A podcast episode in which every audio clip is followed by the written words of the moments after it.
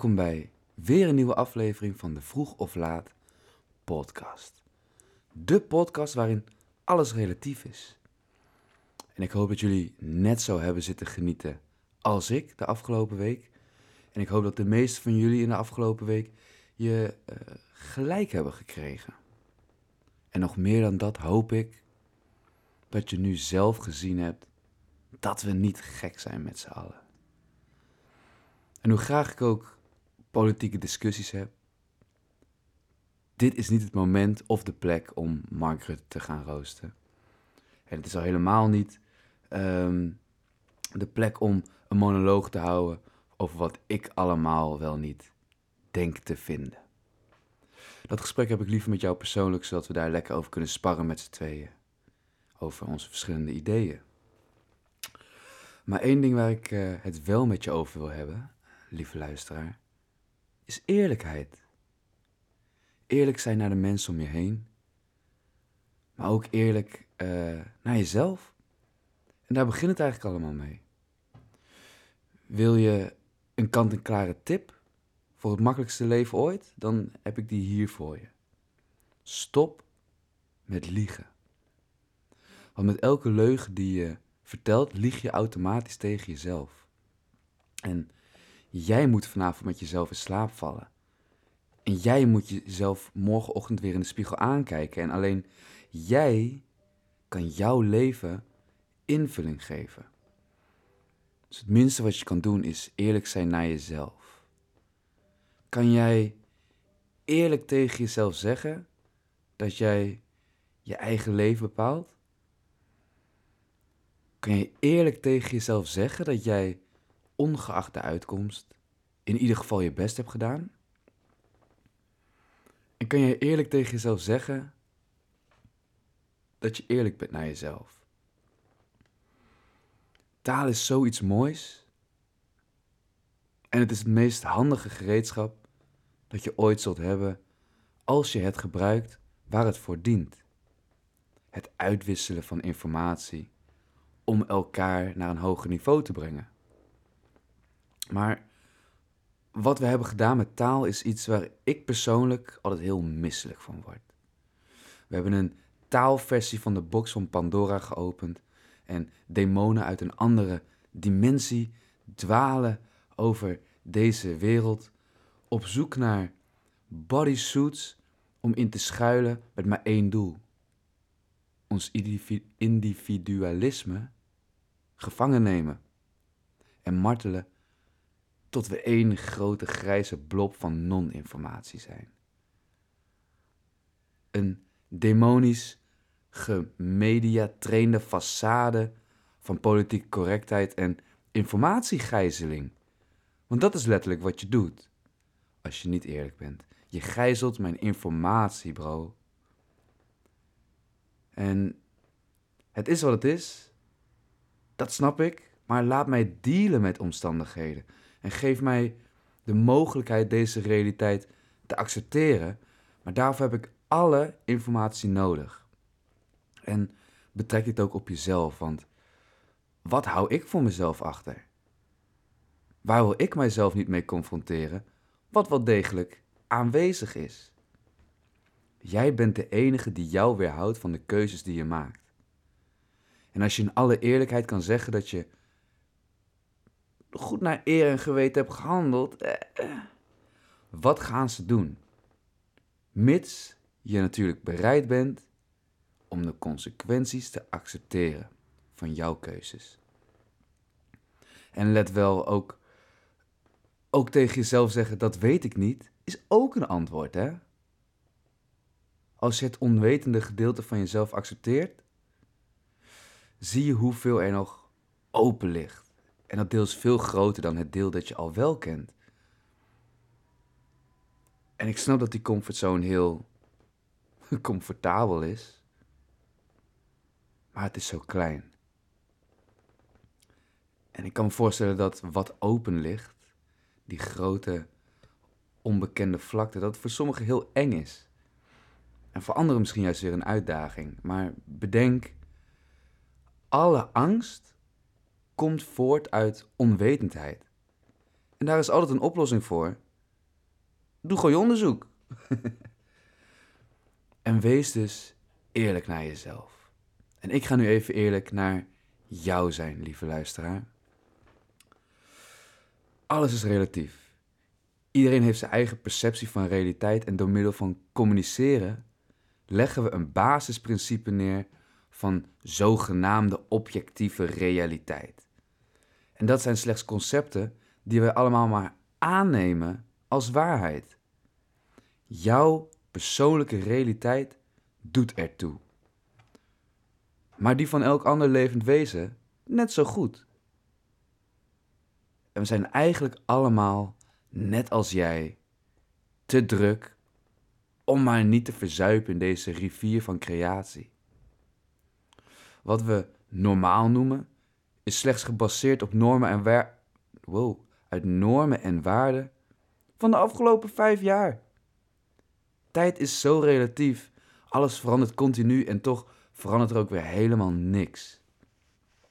En ik durf te wedden dat als je je huis zou verkopen en de rest van je leven zou spenderen door ieder persoon op aarde te vragen hoe zij hun hoofd boven water houden in deze chaos, dan weet ik eigenlijk wel zeker dat iedereen gewoon maar wat doet. Niemand heeft eigenlijk echt een idee waar ze mee bezig zijn. En daarom wil ik jou, lieve luisteraar, meegeven: alles is relatief. Het maakt allemaal echt geen reet uit.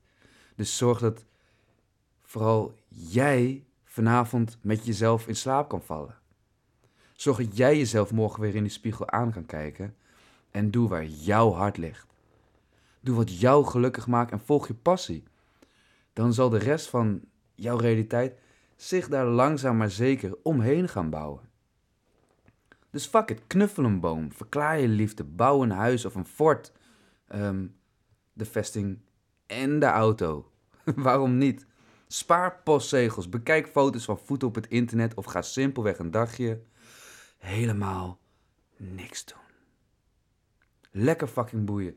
Niemand geeft een vak om jou. Want elke negatieve, kortzichtige reactie is hun verdedigingssysteem, omdat ze zichzelf niet willen confronteren met nieuwe informatie, omdat ze niet eerlijk durven te zijn naar zichzelf. Dus fuck hem. Jij weet wie degenen zijn om jou heen die om jou geven. En zelfs dat zal een constante, eindeloze test zijn met, uh, met inwisselbare namen op een metaforisch whiteboard. Ik wil dat jij gelukkig bent. En ik ben niet de guy die jou gaat vertellen wat je moet doen met je leven of wat je moet doen om gelukkig te zijn. En ik ga zeker niet de druk op jou leggen dat je gelukkig moet zijn. Want wat de fuck is geluk eigenlijk? Dat is voor een andere episode. Maar het minste wat je kan doen is eerlijk zijn naar jezelf en jezelf accepteren. En als je die voelt, dan zou het niet uit mogen maken wat anderen daarvan denken. I love you. Dan heb ik voor vandaag een hele speciale gast. Armin Ramovic, beter bekend als producer Armin Monte, getekend bij het label van Haroon B. Uh, hij maakte onder andere tracks met Ismo, Riffy en Lijpen. Ook heeft hij oprechte hits in Oost-Europa. En met Armin bespreek ik uh, zijn connectie met Oost-Europa. We bespreken hoe hij is begonnen met muziek maken. Van kleine jongen met een, met een keyboardje tot nu getekend producer dus. En Armin vertelt over een traditie in Montenegro waar ik heel erg fan van ben. En ik denk dat het wel eens de oplossing zou kunnen zijn voor het supporten van getalenteerde beginnende artiesten. Daarnaast is het leuk om te vertellen dat uh, Armin en ik collega's zijn. En we bespreken het belang van een uh, vaste baan hebben naast het werken aan je droom. En hoe je dat kan combineren en juist het belang van die droom in leven houden en de ruimte geven te laten groeien. Dus spreid je armen, open je hart en dan is hier bij de Vroege Vlaat podcast Armin Ramovic. Het is de. Vroeg of laat podcast. Vroeg of laat podcast. Vroeg of laat podcast. Het is Vroeg of laat podcast, baby. Met, eh, met muzikanten, met... Alleen ik vind het super rustgevend. Ik vind het gewoon echt rustgevend. eh. De jazzmuziek. ja. Ja, ja, ja. Heb je dus onderzoek gedaan? Van wat vind ik vet en wat niet? Erg om te zeggen, maar nee. Nee? Nee, ik... Hoe, ik hoe kom je dan nu bij je jazz? ehm, qua, qua aftakkingen van muziekgenres is het bij mij ook echt breed. Ik hou van klassieke muziek, jazz, reggae, weet ik veel, noem het maar op. Ja, ja, ja. En eigenlijk slecht om te zeggen, maar wat ik gewoon doe op Spotify, ik zoek gewoon eh, jazz for relax of zo. Of op Oh. YouTube. En dan heb je gewoon zo'n mix van eh, uur en dan eh, chill ik hem daarop. Oh, beter. Maar dan Ja, ook- man. ga je dan ook nog uitzoeken van als je dan een stick hoort, dat je denkt, oh, die moet ik even noteren, die moet ik even noteren. ik heb wel een paar keer gehad van, oké, ik kon de naam dan niet vinden, dan pak ik gewoon die via Snapchat. Als je dat ingedrukt houdt, dan kan je nummer net als Shazam. Heeft Snapchat dat? Ja man. ik, heb geen, ik heb geen Snapchat, dus Ja, maar... eh, dat, dat heeft Snapchat. Ja, man. Ik kwam er ook fucking laat pas achter. Dus ik hele tijd Shazam, Shazam. Op een gegeven moment zegt zijn maat van... Yo, eh, gebruik gewoon Snapchat. En wist ik ook niet, man. Dat is wel gek. Dus eh, dat, ja, dat doe ik wel eens als ik een nummer eh, hard vind. Maar echt onderzoek naar wie is de artiest, wie is, eh, wie is de drummer, wie is de bas, eh, wie weet ik veel. Dat, oh, nee, nee, die ken ik ook niet. Maar Nee. ehm, ik wilde toen een beetje jazz gaan ontdekken. Ja. En zo ben ik bij Sublime gekomen. Want Mm. zij hebben zo'n themakanaal, Pure Jazz. Ja, ja, ja. Nou, toen ben ik die gewoon een maand lang gaan luisteren. Toen ben ik Mhm. alles wat ik vet vond, ben ik gaan opschrijven en in mijn eigen playlist zetten. Ja, En dan denk je, oh, deze artiest zie ik veel in mijn eigen playlist staan. Dan ga ik die eens ontdekken, want dat is blijkbaar wat mij ja, aanspreekt. ja. Oh, en met wie heeft die dan samengewerkt? Nice. Of wat heeft die allemaal gedaan? En zo vertak je hem zeg maar steeds meer, waardoor je een beetje je eigen eh, niche gaat vinden. Ja, dat, eh, wat je net zei, dat heb ik wel veel met, eh, met van, ja, mijn, mijn nummer één genre is wel echt, is gewoon de rap scene. Ja? Maar echt, daar heb ik ook weer bepaalde aftakkingen in. Bijvoorbeeld, die rustige rap, er is een, eh, een, een Franse duo, het zijn twee broeders, PNL. Die hebben echt, echt super, super relaxte muziek. Vroeger was het volgens mij wel iets, iets groffer, iets sneller, maar echt de laatste, laatste paar jaar is het echt super relaxed geworden. En als ik in de auto zit, het regent, het is donker, bro, ik, hoef, ik, ben, ik gebruik zelf geen drugs, ik drink niet, maar ik zit dan in een trip, ouwe. Ik ga, ik ga denken over dingen. Je- ik versta het niet, hè. Ik versta geen ene... Ze kunnen mij de malle moer uitschelden. PNL. PNL. Dan ga ik Ja, even googlen straks. Ze kunnen mij echt alles wijsmaken. Ze kunnen, wat ik net zei, de malle moer van me uitschelden. Ik versta het niet, want het is Frans. Maar ik voel het. Ik voel het. En een keer zei eh, een, eh, een vriend van mij, eh, die ken je ook wel, denk ik, Moenir. Ja, man. Ja, die zei een keer van, eh, zoek een keer die tekst op. Want eh, sommige dingen gaan er super, super hard aan toe, eh, grof qua tekst. Ja, ja, ja. En ja, dat leek ook Moet zo. je dan een beetje denken aan lo-fi hip-hop? Nee, het is niet echt lo-fi hip-hop. Het is. ja, het is weinig instrumenten. Het is echt pads, een gitaar, drums. Want Was dat ook een beetje wat jij wilde gaan maken? Eh, uiteindelijk is dat wel een richting die ik op wil. Wij hebben daar toen over gehad. Ja, ja. Ja, het is nu wel een beetje veranderd. Dat, dat- toen was ik wel echt in, into that. Ja. En eh, het is nu wel een beetje veranderd. Maar ja, muziek, dat, dat blijft zich... eh, Maar dat is wel iets wat ik wel op het lijstje heb staan. Nou, Dat is wel echt die, die down to earth. Maar ik wil dan niet grove teksten, want ik, het past niet bij mij. Ik heb gewoon een topjeugd gehad, ik heb geen crimineel verleden. snap je? Dus ik kan daar niet over rappen. Ik ben niet, zeg maar, van, van de straat. nee. Snap je? En eh, ik wil gewoon diep, diepgaande teksten. Gewoon een beetje over het leven, liefde, noem, snap je? Dat soort dingen. Gewoon iets wat ook dicht bij mij staat, maar waar een andere persoon zich ook in terug kan vinden. Ja.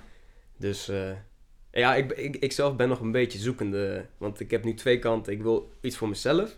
Maar ik heb, ook- ik heb ook artiesten waar ik mee werk. Ja. Dus ja. Ja, want jij, bent- jij bent natuurlijk producer. Yes. Allereerst, Armin, welkom bij de man. Vroeg of Laat Ja, podcast. Thanks, Kijk, dit is hoe we dat doen, hè? Ja, man, bro. Dit is Ehm, hem. Jij bent producer Yes. met, eh, met, met hits. Met oprechte hits, toch? Eh, ja, ja, Want ik, Ja. ik, heb, ik heb namelijk de hele ochtend... Nou, we hadden het net al even over. Ik was vanochtend om 7 uur op. ja. En toen heb ik al een beetje na zitten denken. En toen dacht ik... De man met hits. En toen probeerde ik een niet generaliserend woord te bedenken... Voor landen in Oost-Europa. Oké. Want ik kwam niet verder dan mijn, dan, dan mijn obnoxious, domme shit. Ja, ja, De Balkan of het Oostblok. ja. Ik heb geen idee hoe ik het anders zou moeten samenvoegen, zeg maar. Als Ja. Oost maar Oost-Europa is al... Het, ja, Oost-Europa, ja. ja. Ja, man. Kun je daar wat- over uitleggen? Hoe, hoe kom je daar?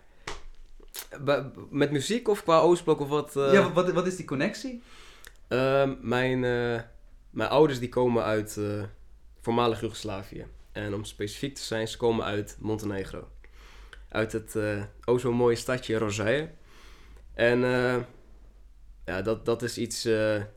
die trots, die, die ligt gewoon heel hoog eh, van, eh, van de afkomst van mijn ouders. Ik zelf ben gewoon hier geboren, opgegroeid en alles. Maar de eerste vier, vijf jaar van mijn leven heb ik geen ene woord Nederlands geleerd. Oké. Niks. Want mijn ouders wilden graag van, yo, leer onze taal. Nederlandse taal, dat komt. Want je woont hier, je bent hier geboren, je gaat hier naar school, je gaat vrienden maken. Die taal, die ga jij leren. Dat, dat, dat komt. Ja.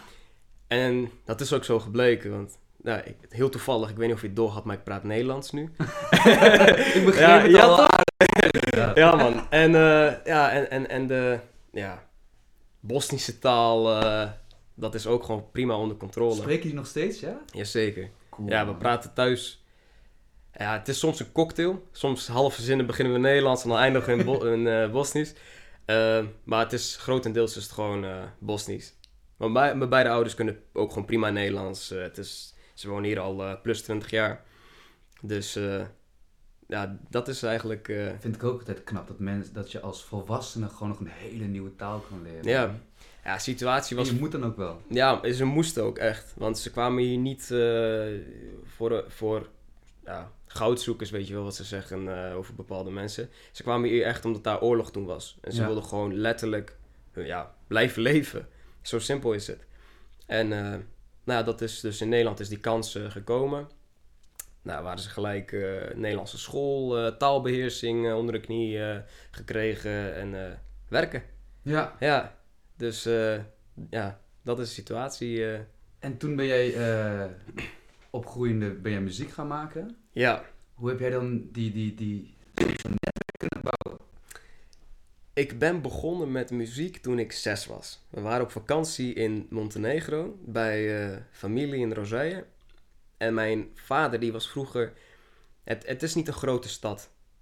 En daar was hij soort van bekend. Want hij was eh, acht jaar toen hij... eh, er is een instrument, een tarbuka. Dat is een, een, een trommel. En hij was acht jaar toen hij met zijn grotere broer, mijn oom dus... op bruiloften ging spelen. En mijn oom speelt accordeon. En ik was dus zes jaar en we waren daar op zomervakantie. En zij waren gewoon aan het jammen. Gewoon even herinneringen ophalen. En op een gegeven moment zegt, eh, zegt ze van... joh, we gaan even eten, laat even liggen. Maar goed, ik was een beetje zo ondeugend. Ik was vroeger een badass. En ik pak dat, die joekel van de accordeon. Heavy dat het was. ja. Ik op mijn schoot. Nou, mijn neefje die kwam ook weer even helpen met uitrekken van dat ding. En eh, dus ik speelde een deuntje na wat mijn oom als laatste speelde. Ja. En in één keer ik hoor die lepels en die vorken vallen. En ze draaien zich gewoon van... What the fuck? What the fuck? en in één keer, doe dat nog eens. Dus ik deed het nog een keer. En dat was het moment, eerste aanraking met muziek. Nice. Ja, het, het, het is gewoon heel apart. Heel hoe, hoe dat allemaal zo... Ik vond dat zo mooi. Dus uit hun vingers, uit hun brein, die creatie. Uit, dat vond ik zo top. En Dat jij als kind gewoon dat ding pakt en hem Ja. bespeelt. Ja, man, en dat was een ding. Je moet gewoon badass zijn. Dingen doen. En dit is een klein dingetje wat ik vroeger dus gedaan heb. Wat zich nu uitpakt. Juist. Als ik het toen niet had gedaan, misschien was ik er niet mee bezig. Misschien was ik er veel later in aanraking mee gekomen. Maar dat was die, eh, dat kantelpuntje van... eh, ja, Dat is de gouden tip, hè. Je moet Ja, het gewoon man. gaan doen. En toen kwam ik eh, nou, terug van vakantie. En ik weet, dit is echt, ik weet alsof het, alsof het gisteren was gebeurd. Ik was bij mijn opa en oma aan het slapen.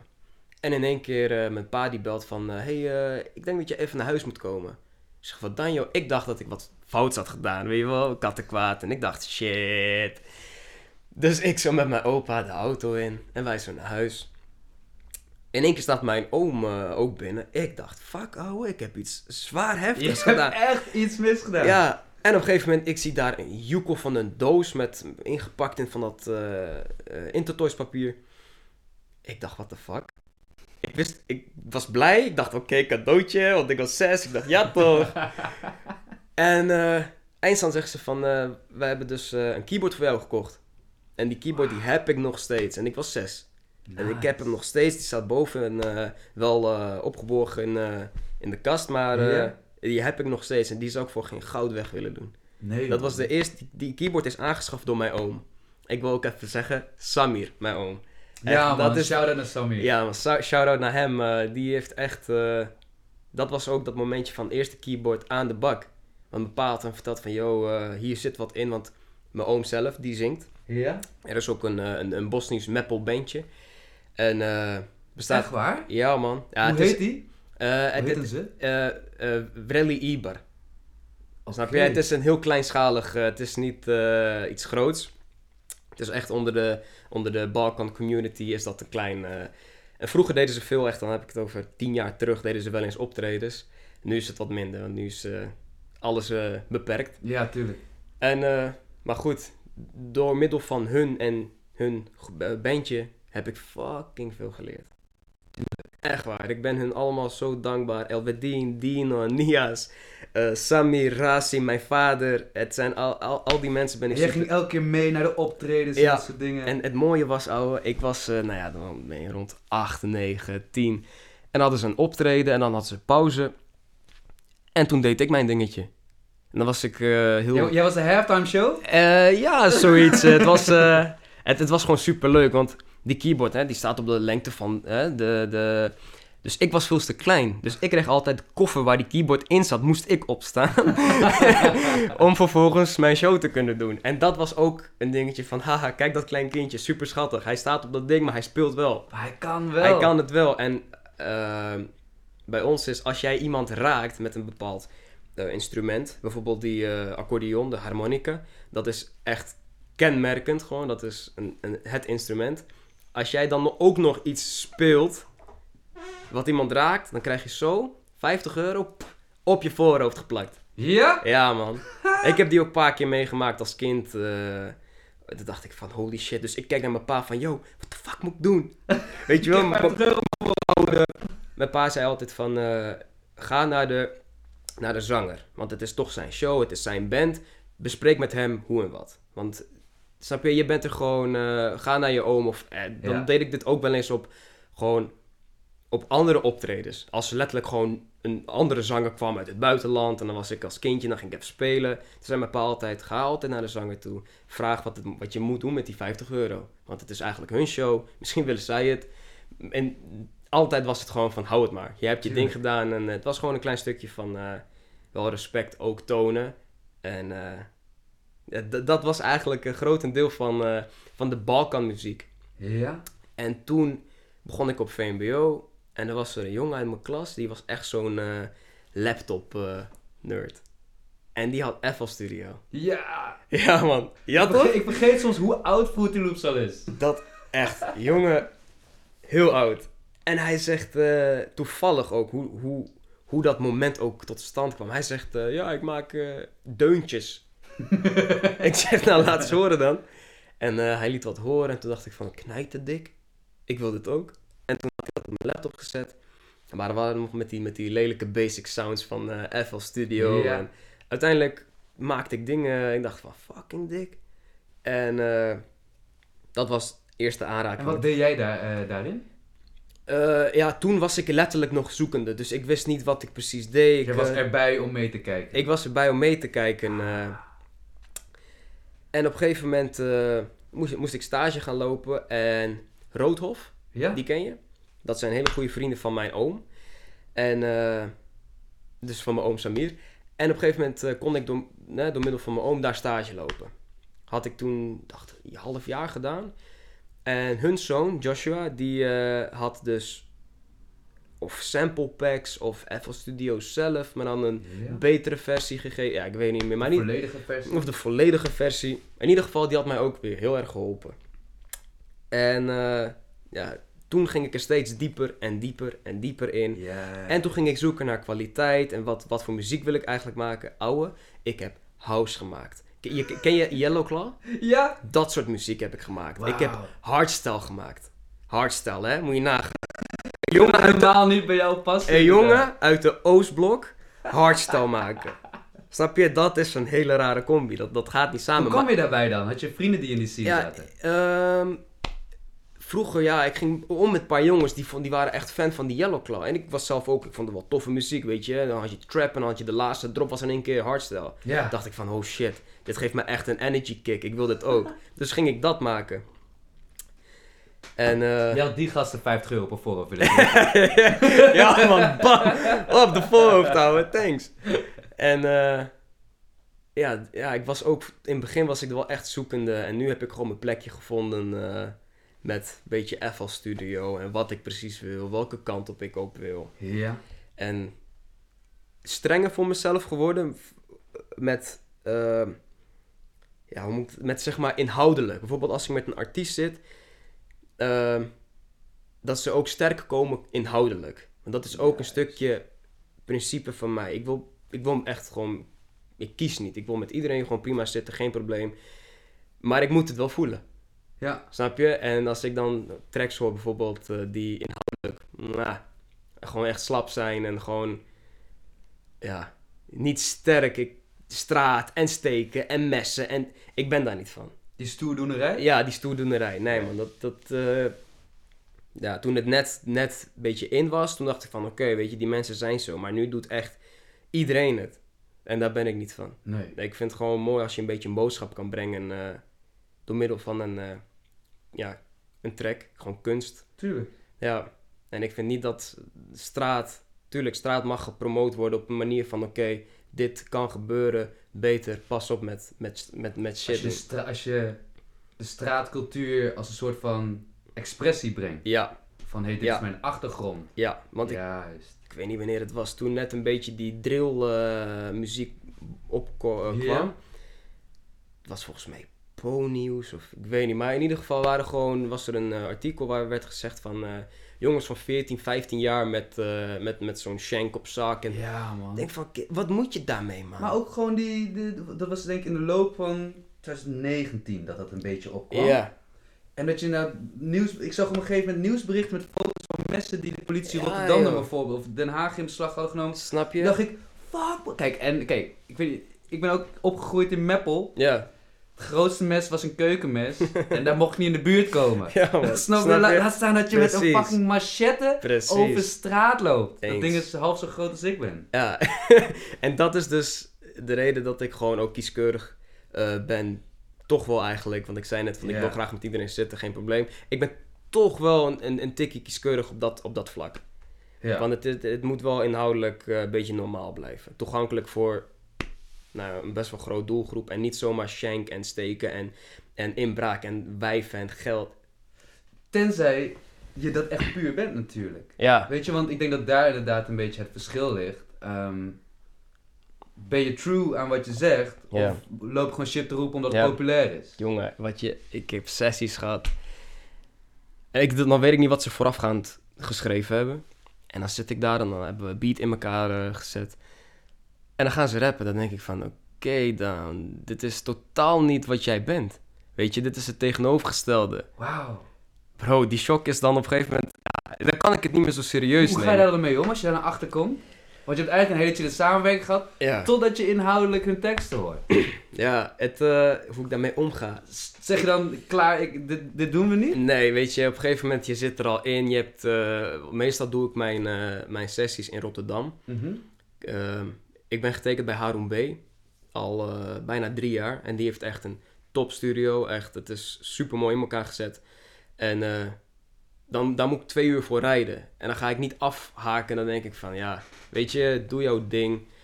Ehm, want in totaal ben ik dan vier uur kwijt aan rijden. Ja. Ik krijg mijn geld. Ik denk dan, eh, ja, het had zo moeten zijn dan, snap je? Want ik We hebben in ieder geval betaald gekregen. We Hè? hebben in ieder geval betaald gekregen. Ja, dat, eh, dat, ja. Ja. En hoe heb je dan die link gelegd naar, ehm, naar die buitenlandse artiesten? Heb je dat via het label gekregen of kende je zelf al mensen? Nee, ik eh, kende die jongens zelf.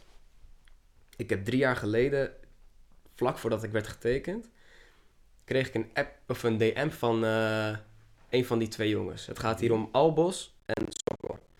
En Sokko stuurde mij een DM. Hij was ook nergens getekend. En eh, hij zegt van, hé hey man, we komen uit dezelfde stad, uit Montenegro, uit Rosaire. Eh, ik woon in eh, Münster. Ik, maak, ik ben rapper, ik maak tracks. Kan je kunnen we wat voor elkaar betekenen? Ik zeg, ja toch? Tuurlijk. Toch een stukje trots naar je ja, vaderland. man. Tuurlijk. En ik vond dat super dope. En toen waren we in contact en ook een heel mooi moment. We, we hadden elkaar nooit gezien. En eh, we waren toen in Rosaille in Montenegro. En hij had gezien dat ik daar ook was. Dus hij stuurt mij een DM. Hij zegt, eh ouwe, ik, eh, ik ben daar. Waar zit je? Want ik zie dat je er ook bent. Dus ik, ik zeg, ik zit daar en daar. Dus ik zie die gozer al lopen. Maar ik zie hem lopen naar iemand anders. Ik dacht, huh? Wie de fuck spreekt hij aan dan? Die gozer die hij aansprak, leek precies op mij. precies op mij. Baardje, opgeschoren zijkant. En, hè? Ik dacht, what the fuck? Dus ik zat in de deuk van de zijkant te kijken. Op een gegeven moment, hij deed zo- zo'n eh, klap op de voorhoofd van, what the fuck? Sorry man. Op een gegeven moment, ik, ik floot zo naar ik zeg, yo, ik zit hier, ouwe. Nou, hadden we even gepraat, dus we gingen een rondje lopen. Kom die gozer tegen. Die hij dus eerder aansprak. Zegt hij, oh, je hebt hem gevonden, hè? Yo, jouw doppelganger. Ja, man. Ja, dat, was, dat was een mooi moment. Dat was wel eh, ja, leuk. En op een gegeven moment, die gozer die ging ook hard. die had een sessie bij mij in Rotterdam, kwamen ze een weekend.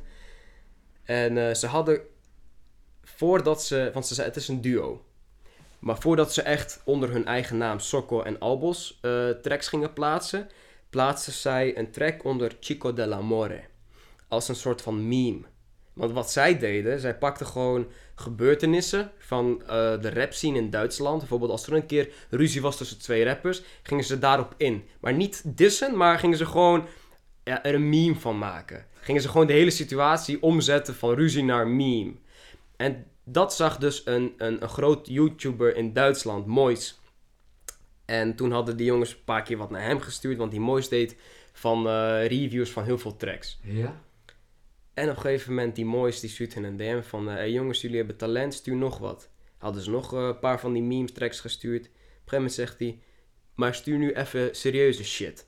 Want jullie zijn keihard. En jullie staan wel op het punt om getekend te worden bij mij... als jullie daarmee akkoord gaan. En op een gegeven moment, dat was dus die keer dat ze bij mij kwamen. Dus we hadden een track in elkaar gezet en Dus je hebt zeg maar een soort van presentatie Ja. track gemaakt. Ja, ja, want dat was letterlijk het, het eerste nummer wat serieus naar hem gestuurd werd, onder hun eigen naam. Ja. En dat was, zondag gingen ze naar huis en dinsdag kreeg ik een appje van, yo, drie keer raden wat gebeurd is. Ik dacht totaal niet aan dat ze getekend zijn. Ik dacht, er, was- er is een ongeluk weet ik oh veel. ja? Dus ik was een beetje paniek. Dus ik belde gelijk van, yo, what the fuck? Zegt ze, kijk wat ik in mijn handen heb. Dus ik zie zo'n vel papier, ik zie getekend. Ik dacht, my man! God My man. damn, ja, man. En, en, en die Mois, die, dus de eigenaar van, eh, van dat label, hij, doet heel, hij is echt heel breed. Hij doet eh, reviews van video's, hij vlogt, hij gamet, hij, eh, hij interviewt eh, ook bekende rappers en zo. Dus die heeft ook een hele grote aanhang. Die heeft denk ik bijna 2 miljoen abonnees. Sick. En eh, nou, die zit ook over de miljoen volgers. Dus dat is echt... Iedereen kent hem. En daar zijn die jongens dus bij getekend. En ik bij Haroon. En die samenwerking die loopt nu, eh, die loopt nu echt lekker. Dus dat is echt gewoon gevonden vanuit onszelf. Ja man, wat mooi dat het zo samen kan Ja, hè? vallen man. Ja. Echt, echt top. Eh, ook echt jongens met een, eh, met, met, een hart van goud. Ja. Echt. Ik kom daar, jongen, en letterlijk, ik zie die jongens stofzuigen. Gewoon die vrienden van hen. Stofzuigen klaarmaken. Als ik kom, dat ik gewoon, hè, alles lekker netjes heb. Ja? Ja, dat vind ik top. Perfect. Dat vind ik top. En dit is een klein dingetje. En ik ben echt niet zo verwend hoor. Dat hoeft echt niet van mij. Maar dat is gewoon de respect van die jongens naar mij toe. Van hey, hij komt hè, uit het buitenland. Hij moet even een paar uur rijden. Eh, we zorgen ervoor als hij komt dat hij gewoon optimaal zijn werk kan doen. Ja. Mijn glas. Ik, ik heb drinken, mijn glas is leeg. Ik vraag er niet om. Zij zien, oké, zijn glas is leeg, bijvullen die shit. Een klein dingetje, wat Ja? ik fucking hard kan waarderen. Ja. Dat vind ik top. En dit zijn gewoon die vrienden en... Ja, die, ik doe niks voor hun, weet je. Het is gewoon, ik kom voor die twee jongens. Ja. Maar die vibe is daar gewoon, het is, het is gewoon in een kelder. En een, nou, niet echt een grote ruimte of zo. We zitten daar met vijf man ongeveer. Die twee jongens en dan nog, eh, nog twee, drie vrienden. En dat is het. Die vibe is daar fucking hard. Die jongens als ze konden, ze zouden op mijn hoofd zitten. omdat ze gewoon fucking enthousiast zijn. Juist. Snap je, mijn Duits, ik kan aardig Duits, maar echt om dan teksten en zo te gaan eh, verzinnen en helpen, ja, dat, dat, dat lukt me niet. Nee. Maar melodietjes en dan flows en eh, dan zeggen ze van, ja, wat vind je hiervan? Ja man, top, top, top. Verder. Het, is, het gaat snel, ze weten precies wat ze willen, waar ze aan toe zijn. En hun zijn ook inhoudelijk gewoon wel sterk. Ja. Dat vind ik top. Want Dat- jij, jij gaat dan wel hun teksten even na. Ja, Van, Ja. Waar gaat het nou eigenlijk over? en stel bijvoorbeeld, het, het rolt niet lekker uit je mond. Ja? Zelfs daarop kan ik al kritiek hebben van, yo, pas misschien het woordje aan. Dat het gewoon lekker over de tong gaat. Snap je? Dat het gewoon goed over de, eh, uit, uit, uit de mond komt. Ja. eh. Dus ja, dat, dat, die samenwerking is eh, heel, heel sterk gewoon tussen ons. Ja, en het is zo mooi om te zien dat, ehm, dat, dat het allemaal zo nice samen is gelopen. Want voor, wat ik me kan herinneren, is dat volgens mij de allereerste keer dat wij elkaar ontmoetten, hebben we echt twee, drie uur daarover gehad. Ja. Over de synchronisatie van Ja, tijdlijnen en hoe als je nu een zaadje plant, ja. dat die echt een enorme boom kan worden. Ja, de tijd geeft Ja. dat... eh, En ik weet nog precies waar het gesprek was. Dat was eh, bij A4 daarvoor. En, jij, en jij zat... ja, Oké, even, dat- even voor de luisteraar. eh, wij, wij werken samen in een fabriek. En het was een nachtdienst geloof ik. Nachtdienst inderdaad, ja. Volgens mij was het voor mij de laatste nachtdienst van die week. Of de ene laatste. En we hadden verrassend genoeg niet zoveel te doen. Dus ik zat even ergens op een trappetje bij een afdeling. En ik was met iemand, ik was volgens mij met Sela of met iemand anders. We waren aan het lullen in ieder geval over Ja. spiritualiteit Ja, en over, over inderdaad de kosmos. En toen kom Mhm. jij er even bij staan. En, toen, en toen, toen liep die andere weg, toen bleven wij maar doorlullen. ja, man. En toen waren we op een gegeven moment drie kwartier verder. Toen zeiden we, zullen we anders gewoon een pauze gaan? Ja, goed. En toen zijn we daar nog een uur verder gaan lullen. Ja, man. Ja, dus, eh, wat ik top vond, want dat... Ja, ik kende jou daarvoor volgens mij ook niet zo Nee, close. ja, je was gewoon een, Ja, een collega. een collega. Ja. Maar gewoon op de manier van hoe jij mij ook verwelkomde. Je, je bent een hele op, open iemand, gewoon super top. En ja, als iemand mij gelijk op die manier van, hey gozer, ja toch, lekker, top. Ja, dat, dat, vind, ik, dat vind ik super. Ja. Gewoon heel open, niet zo eh, half dood en met moeite een box geven. Nee maar gewoon open.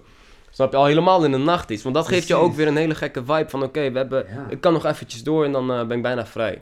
Dat is Snap het. je? Ik wil zeggen, in de nachtdiensten ben ik vaak het meest actief. Mhm.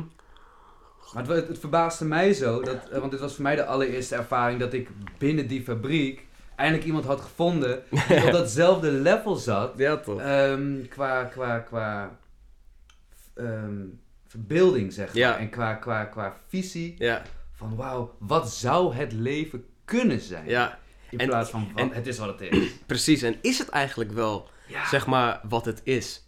Wat wij gewoon kennen. En ik zeg het ook gewoon niet vaak, maar gewoon bij die jongens beetje wel die, die binnen mijn kring staan van... Is het eigenlijk wel allemaal hoe, hoe wij denken dat het is? Want het is... Je wordt geboren, je gaat naar school, je vindt een eh, baan, je, je krijgt eh, vrouw en kinderen, en dan werken, en dan vakantie, en dan pensioen. Snap je? Het is, het is een... Ja, een, een, een, regel, een stappenplan wat ik heb gevolgd, wat mijn kinderen ook gaan volgen. Ik zeg niet dat ze het niet gaan doen en dat het slecht is, maar er, zit, er is meer dan dat. Ja. Snap je? Het is niet alleen een opleiding volgen en that's it. En dan een werken tot je pensioen. Wij zijn, onze capaciteit is veel breder dan dat. Wij kunnen veel meer dan dat, maar die, ja, het is ook niet de schuld van de school, van de leraar. Het is gewoon, ja, het, het, het, hele systeem is zo in elkaar gezet. Het is de uitkomst van het collectieve systeem, Ja. inderdaad. En dan moet ik ook zeggen dat... ehm, eh, is het systeem natuurlijk ook op ingericht, hè, om goede werknemers te maken. ja, ja, ja. Eh, want als je te veel werkgevers hebt, Ja, als je te veel mensen hebt die hun eigen ding gaan doen, ja, ehm, wie gaat dan nog de vuilnisbak ophalen, weet je wel? Ja, Eh, wie gaat, wie gaat dus de, de, de, de prullenbak in het centrum leeghalen? Dat soort dingen. Dus eh, ik snap dat er een, dat er een waarde Ja. in zit. Alleen ik, naar mijn idee ja, tuurlijk, tuurlijk. is het, wordt het te veel onderdrukt. Ja. Wordt het echt te veel onderdrukt. Want, want je leert ook niet eh, op school bijvoorbeeld bepaalde dingen over het, over het leven. Nee. Hoe zit het op school bijvoorbeeld met ehm, Het leren van het aanschaffen van bijvoorbeeld een huis. Ja. Wat, wat, en dan, dan niet op de basisschool, maar VMBO, daar ben je wel oud genoeg om bepaalde dingen te begrijpen. Ehm, dan noem ik even een klein dingetje hè, met huizen. Maar daar leer je daar niet zoveel over. Ehm, en dat is iets wat, wat ik wel jammer vind. Wat is iets wat jij echt hebt moeten leren door te doen waarvan je dacht, ah shit, als ik dit op, de, als ik dit op school had geleerd, dan had me dat zoveel geholpen. Ehm, wacht, ik heb... Zal, zal ik eerst zelf eens beginnen? Ja, doe eens. doe eens. Ondernemerschap, man. Oké, Hoe onderneem je? ja, Waar kun je met je ideeën naartoe? ja, Hoe schrijf je een idee uit? ja. Dat leer je niet. En, Ja, ik, en ik denk dat heel veel jongeren, ik denk zeker tussen de 14 en de 18, als je die de kans geeft om te leren hoe je een plan uitschrijft, Mhm. dat zij je zullen verrassen. Ja. Echt waar. Ja, Want het is altijd. ehm, ik weet nog dat, dat toen ik, nou laten we zeggen, ik was 20 en ik had allemaal dezelfde visies en ideeën die ik nu heb. Mhm. Alleen ik word pas sinds een jaar ja. echt serieus genomen. Ja, ja, ja. Terwijl ik al die tijd heb ik dezelfde shit lopen roepen. Alleen was het, haha, dat is gewoon Bradley met zijn rare ideeën. Ja.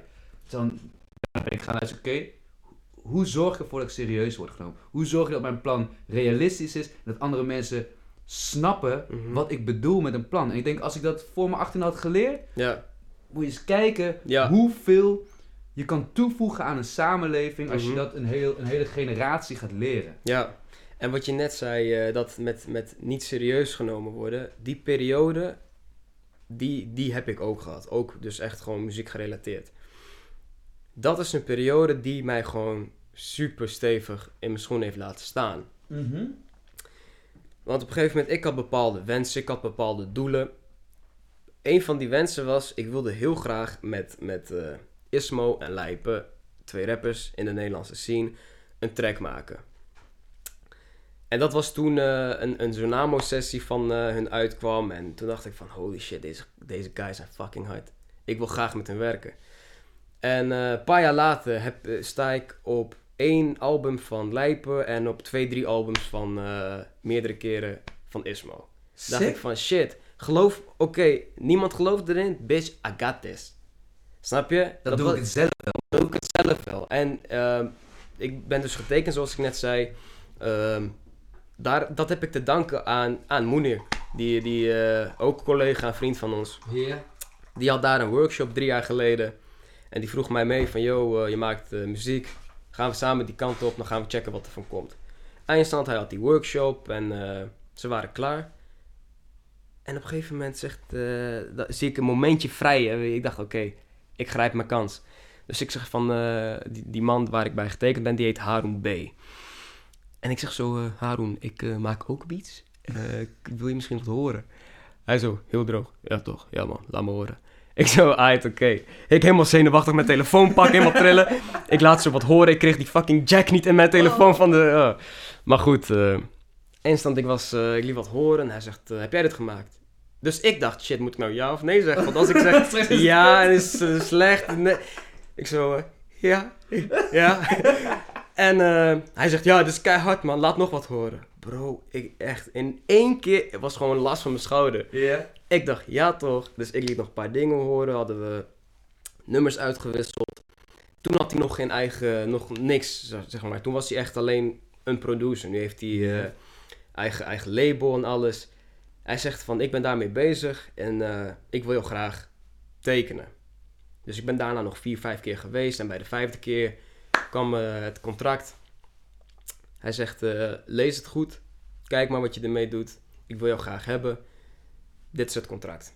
En dat contract heeft ook een maand lang bij mij thuis op tafel, eh, want ik wist het allemaal niet. En, eh, Hoezo niet? Waarom heb je dit? Nee, ik wist wel, ik, zou, ik, wil, ik wilde het graag, maar Ja? ik wist niet, want het was, eh, weet ik veel, vijf, zes pagina's en zo. En ik was toen nog, nou, hoe oud was ik? Ik was toen 19 of zo, 20.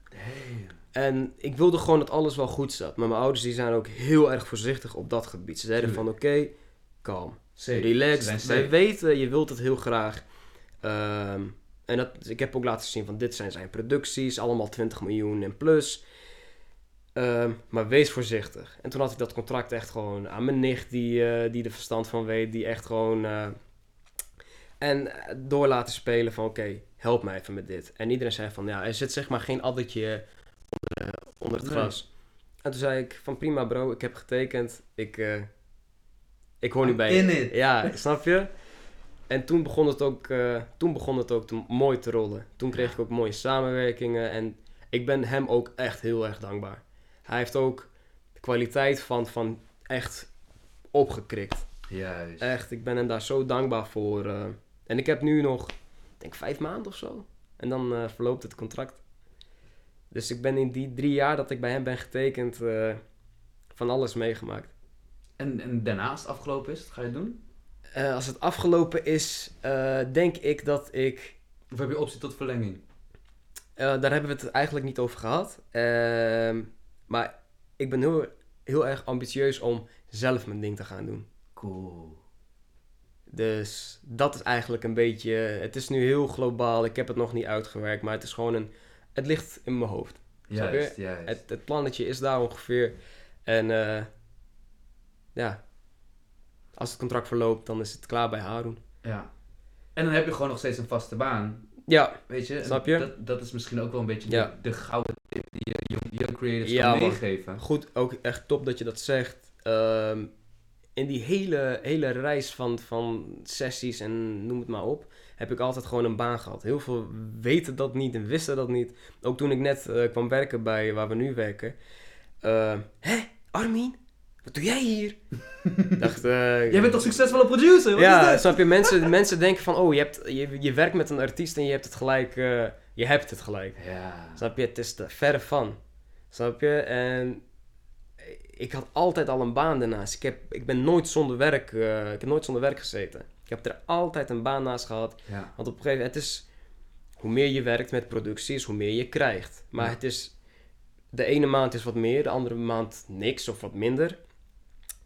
Ehm, of ze zeggen van, eh, we hebben vandaag een sessie, maar ze besluiten pas volgend jaar in april eh, het uit te brengen. Dan is het pro- product klaar, Ja. maar ik krijg dan uitbetaald pas wanneer het uitkomt. Dus een week van tevoren, tien dagen van tevoren. Dus dat was wel een beetje van, ja, maar dat wil ik niet. Ik wil gewoon wel werken en als het uitkomt, komt het uit. Maar ik wil een inkomen hebben. Dus ik heb altijd gewoon gewerkt. En Ja. dat moet je ook altijd blijven doen. Altijd. En dat is zo grappig, want ik heb jou dus gewoon leren kennen als collega. Ja. En hoe meer jij vertelde over wat je nou deed, dacht ik, holy shit, wat doe je hier, bro? ga, ga, ga leven, ga die droom leven. Ja, ga, man. ga leven, dat was het. Ja. Maar nu dat ze zegt, denk ik, ja, fucking logisch. Lekker Ja. blijven werken, zeker waar wij werken. Dat is eh, easy money. Het is easy money. Het is, eh, het, weet je, collega's, dat, ma- dat maakt het ook, eh, ook gewoon easy. Dat Snap is je? het. We hebben leuke collega's. We hebben leuke collega's en eh, ja, die kloof tussen echt de ouderen en de jongeren, die is ook best wel groot. Die is wel groot, man. Alleen daardoor zie je inderdaad wel dat de jongeren gewoon naar elkaar toe trekken. Ja, En dat vind ik zo bijzonder aan, aan, aan die fabriek waar we in werken. Bijna iedereen die ik spreek, Mhm. eh, van de jongeren, die hebben allemaal een droom. Die hebben allemaal een doel. Die en die hebben- werken daar Juist. omdat ze een Juist. droom hebben. juist. En dat vind ik zo bijzonder om te zien. Want ga maar eens naar elk willekeurig eh, kantoorpand Ja, waar mensen administratief werk doen. En vraag ze, Mhm. wat is je droom? ja. Trouw en kinderen. ja bro, even normaal doen. een stabiel inkomen. Ja, een stabiel Ja. inkomen. Kijk, Ik weet niet, eh, als, als dat je droom is, dan moet je wat minder slapen, denk ik. kijk, weet je, ik, ik, ik vraag zelf nooit te veel. Ook niet van het leven, maar ik heb zeer gewilde eh, dromen betreffend mijn nou, muziek en gewoon de wereld zelf zien, weet je. En ik vind dat dat moet je blijven vasthouden. Want wat je zegt, die mensen op kantoor, ja, wat is je, wat is je droom? Ja, gewoon kinderen en opa worden. Ja, Ja. tuurlijk, dat is ook mijn droom. Maar ik, ik wil natuurlijk een stabiel inkomen, dat is super. Als je een beetje een regelmaat hebt. Voor, mensen zijn dat, voor, voor sommige mensen is dat ook juist hetgene en ze willen niet meer.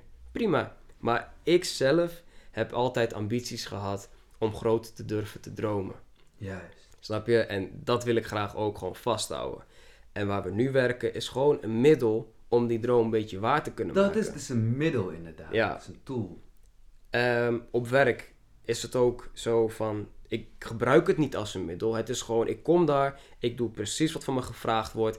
Eh, ik ben een leergierig, op elk vlak ben ik gewoon een leerg- leergierig mother- motherfucker. ja. Oeh, dat kwam er lekker uit. Ehm, Dus je wil, je wil jezelf natuurlijk ook persoonlijk blijven ontwikkelen. Juist. En dat is ook een belangrijk dingetje. En iedereen van de, van de jongeren die daar werkt, die heeft dus een droom. Het, het, is, ook, eh, het is ook motiverend voor elkaar. Weet je, dat, dat vind ik top. Klopt. Deetje. Ja, man. Wat is nu de grootste droom die je hebt? Wat, Eh. wat wil je echt nog doen voordat je doodgaat? Oeh, boah, dat zijn wel vragen, ouwe. Of nou, laat ik dan zo zeggen. Wat, wat zou echt doop zijn dat als jij straks op je sterfbed ligt, dat je zegt: Ja, dat heb ik toch maar even gedaan. Wat je nu nog niet hebt gedaan. Wat ik nu nog niet gedaan heb. Kijk, er is eh, ehm, een dingetje. Het is eigenlijk een, een mini-stappenplan. Een, eh, eh, met, met muziek wil ik het graag maken. Snap je? Ik wil dat gewoon dat mijn inkomen is, dat mijn baan is en dat ik dat gewoon voor de rest van mijn leven kan doen. Maar wat ik daaruit wil trekken is dat ik ervoor kan zorgen dat mijn ouders het gewoon fantastisch hebben. Ja. En ik zeg dit niet omdat het gewoon een mainstream dingetje is wat iedereen zegt. Nee, het is echt een dingetje wat ik gewoon. Mijn hart spreekt het uit. Dat is iets waar, wat, wat ik wil. Eh, natuurlijk ook voor mijn broertje. Ehm, en met hun wil ik graag een reis maken naar, naar eh, eh, Mekka. Ja? Ja, Wauw. dat is, dat, dat is een dingetje wat ik graag met mijn ouders wil. En dat, stiekem heb ik dat ook met mijn broertje besproken. Van oké, gaan we hiervoor sparen?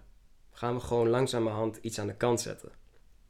En dat, dat staat op nummer 1. Als een soort dankjewel voor, van, voor het leven of zo? Ehm ja, dankjewel voor het leven. Kijk, mijn moeder, die, eh, we zijn gewoon best wel qua geloof... eh, eh, we zijn niet streng, maar we volgen wel gewoon alle normen, waardes, regels. En, ehm, en mijn moeder die is daar de laatste periode wel erg in aan het verdiepen. En dat is ook haar wens. Snap je? Ook van mijn pa. En het is, het is een wens, maar je moet, je, voordat je doodgaat, moet je daar ook heen. Het is een bepaalde, je, moet iets afleggen, ook als je daar bent. En, eh, En voor de luisteraars die, het nog niet, die hem nog niet hebben opgepikt. Ja. Moslim? zeg- sorry? Je bent dus Ja, moslim. ja, ja, ja, moslim. Ja, sorry. Eh, ja, man. En eh, ja, dat is ook een wens van beide ouders, maar al helemaal mijn moeder. Want zij Oh, had mooi. een, een zware periode wat haar tot dit heeft gebracht. Eh, drie jaar geleden, toen ik twee maanden naar Amerika ben geweest. Gewoon omdat het kon. En ik ben echt, echt een moederskindje. Mijn broertje die, eh, is een papa's kindje. Mijn ouders zijn echt... We zijn heel erg hecht.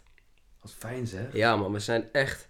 Voor de ene is dat echt abnormaal. Maar bij ons is van jongs af aan die, zeg maar, dat we zo hecht zijn. En het is niet too much voor ons. Het is gewoon... Ja, we leven zo. Ja. Dus ik was naar Amerika gegaan en dat was voor haar heel zwaar. Ze dacht van, oké, hij is zo ver. Wat als er wat gebeurt? En, weet je, het was heel erg voor haar. Heel, heel moederlijk Heel- ook. Heel, ja, heel logisch vol een moeder Ja, ja, ja, ja. Heel, En- heel kort, wat ging je doen in Amerika? Ik was bij mijn familie en ik had een tussenjaar genomen. En nou ja, ik zeg tussenjaar, ik wilde daarna nog naar het HBO. Maar goed, de muziek ging in één keer lekker. Toen dacht ik, ja, ja. Komt wel. Ik kom wel. En eh, ik ben gewoon bij, ik wilde graag altijd naar Amerika. Ik heb een oom in eh, Texas, eh, Dallas, wonen.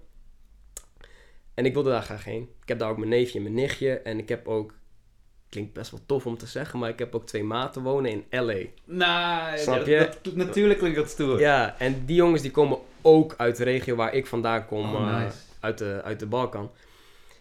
En, maar goed, ik wilde dat allemaal zien. Bezoeken, ik wilde voedsel eten, ik wilde alles gewoon ervaren. En Juist. ik dacht, ja, met drie weken prima. Maar dan zie ik niet de details. Nee. Ik wil graag gewoon wat ik hier ken. Opstaan, werken, dit, eh, weet je wel? Wil, wilde ik daar gewoon ervaren. Hoe is het Amerikaans leven? En eh, ja, dat is eigenlijk... eh, ik ben daar gewoon volop wezen toeren. Nice. Ja, man. Wat lekker, man. Dus even om terug te komen, dat was de reden van mijn moeder. We waren altijd op het gebied van geloof gewoon strak. eh, qua Ramadan altijd, iedereen. Alleen dat moment was voor mijn moeder echt doorslaggevend om nog meer in te gaan verdiepen. Want zij vond haar rust van het komt goed. bij, bij, ons, bij ons geloof. Snap je? Ja. En Maar dat, toch is het, is het dat, dat moedelijke Ja, tuurlijk. van, van... Ik hoop dat alles goed gaat. Ja, jongen, echt elke dag appjes. En ik vind dat totaal, ik vind het superleuk. Ja. Echt, het, het doet me niet eens een beetje dat ik denk, "Oh, wat moet ze nu weer? Absoluut niet. Dat ga ik ook nooit denken, heb ik ook nooit gedacht. Heeft het wel iets van heimwee getriggerd? Ehm, ja, het is, ja, ik weet niet of het erg is om te zeggen, maar het heeft niet zozeer heimwee eh, getriggerd. Nee. Want ik had het, het was een heel nieuw hoofdstuk. Het was eh, ja, een hele nieuwe wereld voor mij. Dus ik was onder de indruk van alles. Ik, ik, ik was geland in Houston. En toen moesten we nog eh, drie, vier uur rijden naar Dallas. Dus mijn oom die had me opgehaald en wij stoppen bij een tankstation.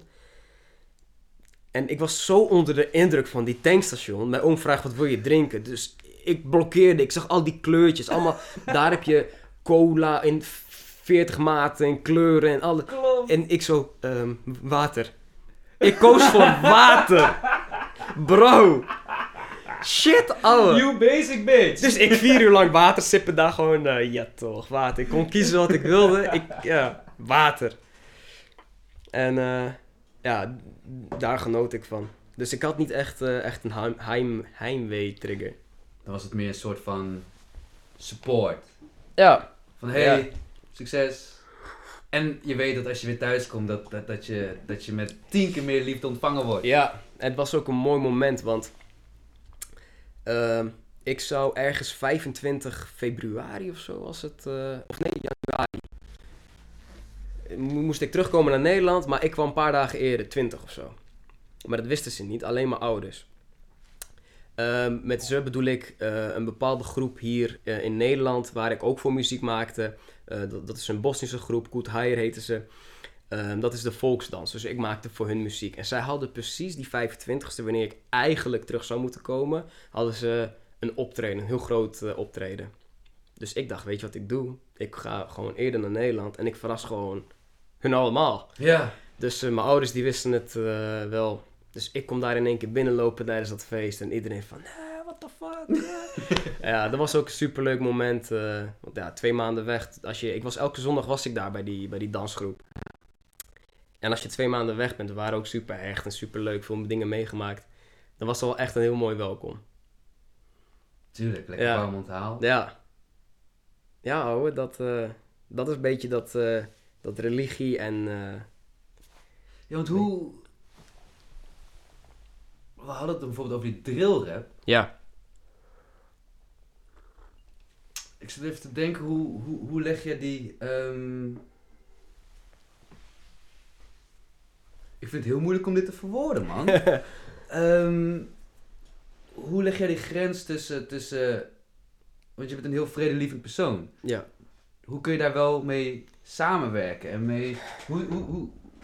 Ehm, Ik zal zoiets hebben van... Ja, nee, sorry. Dit is helemaal niks eh, wat bij mij aansluit. Want die, Ja. die hele boodschap is niks voor mij. Hoe hou je dat gescheiden? Kijk, dat is... Hoe hou je die twee gescheiden? Tussen jouw ja, vredelievende aard en de...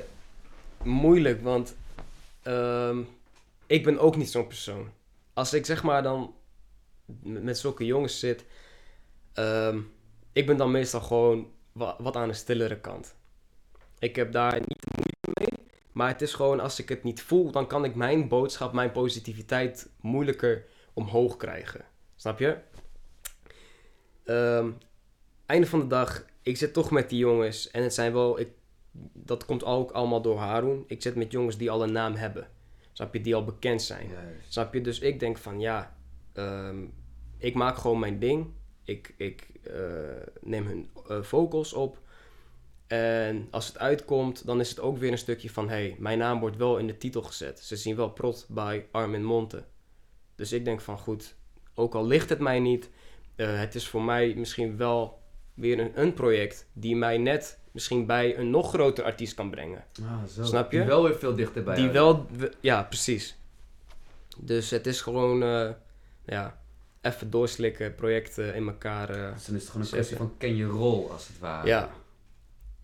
Ja, ik, ik probeer ook gewoon super mee te viben, hoor, daar niet van. Ik wil zeg maar niet dat die artiest naar huis gaat, want dat is ook een, een, een prin- principe kwestie bij mij. eh, elke sessie, of ik het nou leuk vind of niet, ik wil graag naar huis met het gevoel van oké, kwalitatief hebben we geleverd. En dan bedoel ik kwalitatief gericht op mij, eh, mijn productie, de sounds die ik kies en de, de opname van de vocal. Ja? Daar, dat bedoel ik met, ik wil dat dat dan wel op orde is. En als ja, die tekst mij niet aanstaat, dan is dat mijn dingetje. Er zijn andere boys die daar wel eh, genoegen mee kunnen nemen. Ehm, maar dat is wel... Maar kan je dan ook naar huis gaan als je, als je eigenlijk de hele dag een beetje zo hebt gehad van, nou oké, ik moet me hier doorheen zetten op een level. Maar dat je, stel je hebt kwalitatief goed geleverd. Alleen die samenwerking was gewoon dat je dacht van, oh, ik ben blij dat die dag voorbij is. Ja, Hoe, hoe, hoe zet je dat van je af aan het eind van de dag? Dat je wel gewoon tegen jezelf zegt, dat je wel die positieve draai eraan kan geven van, hé, hey, ja. maar we hebben wel gewoon geleverd. Ja. En dat is het belangrijkste. Ehm, wat ik doe meestal als ik zo'n moment heb... Ik moet, er is geen studio dichtbij hier, eh, dichtbij Meppel. Nee. Het is allemaal ver, dus ik moet altijd anderhalf uur, twee uur, tweeënhalf uur rijden. Zodra het moment komt van we zijn klaar, ik zit in de auto, ik ga of ik ga met mensen facetimen, zodat ik mijn gedachten totaal ergens anders heb. Gewoon mensen met goede vibes. Snap je? Die, daar ga ik mee facetimen. Of ik ga muziek luisteren die mij totaal tegenovergestelde zijn van hetgeen waar ik niet mee tevreden ben. Ga ik dat Mm. luisteren. Normaal gesproken, altijd als ik naar huis rijd, luister ik die tracks. Of die track keer op keer op keer. Die gozer, die zou dan al verdienen op mij. Bakken met geld. zeg maar, voordat ik al thuis... Ja. Ehm, maar ja, als ik het niet voel, dan is dat wel eh, een dingetje wat ik doe. Ja. Ik eh, ga facetimen met mensen. En, eh, dan zet ik mijn telefoon, heb ik zo'n houder. Zet ik hem daarin. En eh gespreksstof. Gewoon even een beetje lullen totdat Ja, je even weer lullen, je gewoon even- bent gekomen. Ja. Nice man. En dan uiteindelijk denk ik van goed, ehm, het is misschien niet mijn dingetje. Maar goed, we hebben kwalitatief, heb ik goed geleverd. Dat is voor mij Je belangrijk. hebt je werk gedaan. Ik heb mijn werk gedaan, ik kreeg betaald. Het komt op internet met een naamvermelding. Ehm, en ja, dat is eigenlijk een beetje die terugkoppeling van oké, we moeten door. Ja. En dan volgende dag gewoon weer in die fabriek staan. En volgende dag gewoon weer eh Want, die... eh, want dat, dat was ook even een vraag die ik voor je had. tuurlijk. Ehm, hoe, hoe makkelijk vind je het om je aan te passen naar, eh, naar die twee, tussen die twee werelden? Want je hebt zeg maar, je, je hebt, je hebt de artiestenwereld, Ja. waarin alles eigenlijk nou, behoorlijk vrij is. Ja, En althans, zo, zo ervaar ik het. Dan ga ik de volgende dag weer naar werk. ja. En dan, en dan probeer ik mezelf zo klein mogelijk te maken en gewoon stil, doe je werk en niet te veel opvallen. Ehm, het is letterlijk, ik heb daar nooit problemen mee gehad. Nooit, Nee? man, nooit. Echt, ik Het kom, gaat heel automatisch. het gaat zo, het moment dat het pasje piep doet, ja, fuck man. is het een, ja, is het een schakel. Ik ga naar binnen, ik doe mijn werk. We hebben die Bluetooth radio. Ik luister mijn beats, ik luister projecten. En op een gegeven moment krijg je gewoon alles onder de knie, snap je? En dan ga je Ja. soort van op automatisch piloot. En dan mijn, mijn brein zit totaal in de productie van wat ik hoor op radio. Maar mijn lichaam doet gewoon wat het moet doen. Precies. Snap je? Het is gewoon zo'n automatisme geworden. En ik heb daar nooit... eh, die onderscheid is gewoon... Bam, lijn ertussen, klaar. Ik ga naar buiten, Werk is werk. werk is werk. Snap je? Het brengt brood op tafel. ehm, dat wil ik ook zo houden. Het heeft geen overname op, eh, op mijn muziek, zeg maar. Dat ik het meeneem naar huis van... Oh, ik heb weer een eh, kutdag gehad. Nee, fuck it. ik, heb een kutdag, ja, ik heb daar een kutdag gehad. Ik ben nu thuis. Ik maak, ik maak nu beats. Dat is hem. Ik maak nu producties. Dat zodra je die biep biep uitklokt, Ja, challenge. dan, dan kan ik het van, ook van me af laten Juist. gaan inderdaad. Ja man, zo simpel eigenlijk. Maar ik vind het wel moeilijk om, ehm, want ik weet nog dat, in, zeker in de tijd dat ik eh, optredens deed, Ja. dan deden we drie optredens in drie dagen. En dan, eh, dat was dan vrijdag, zaterdag, zondag. En dan moest ik maandag weer ochtenddienst draaien. Ja, Nou, ik was één natuurlijk fysiek helemaal gesloopt. ja. Maar ik was ook dat, nog in een soort van...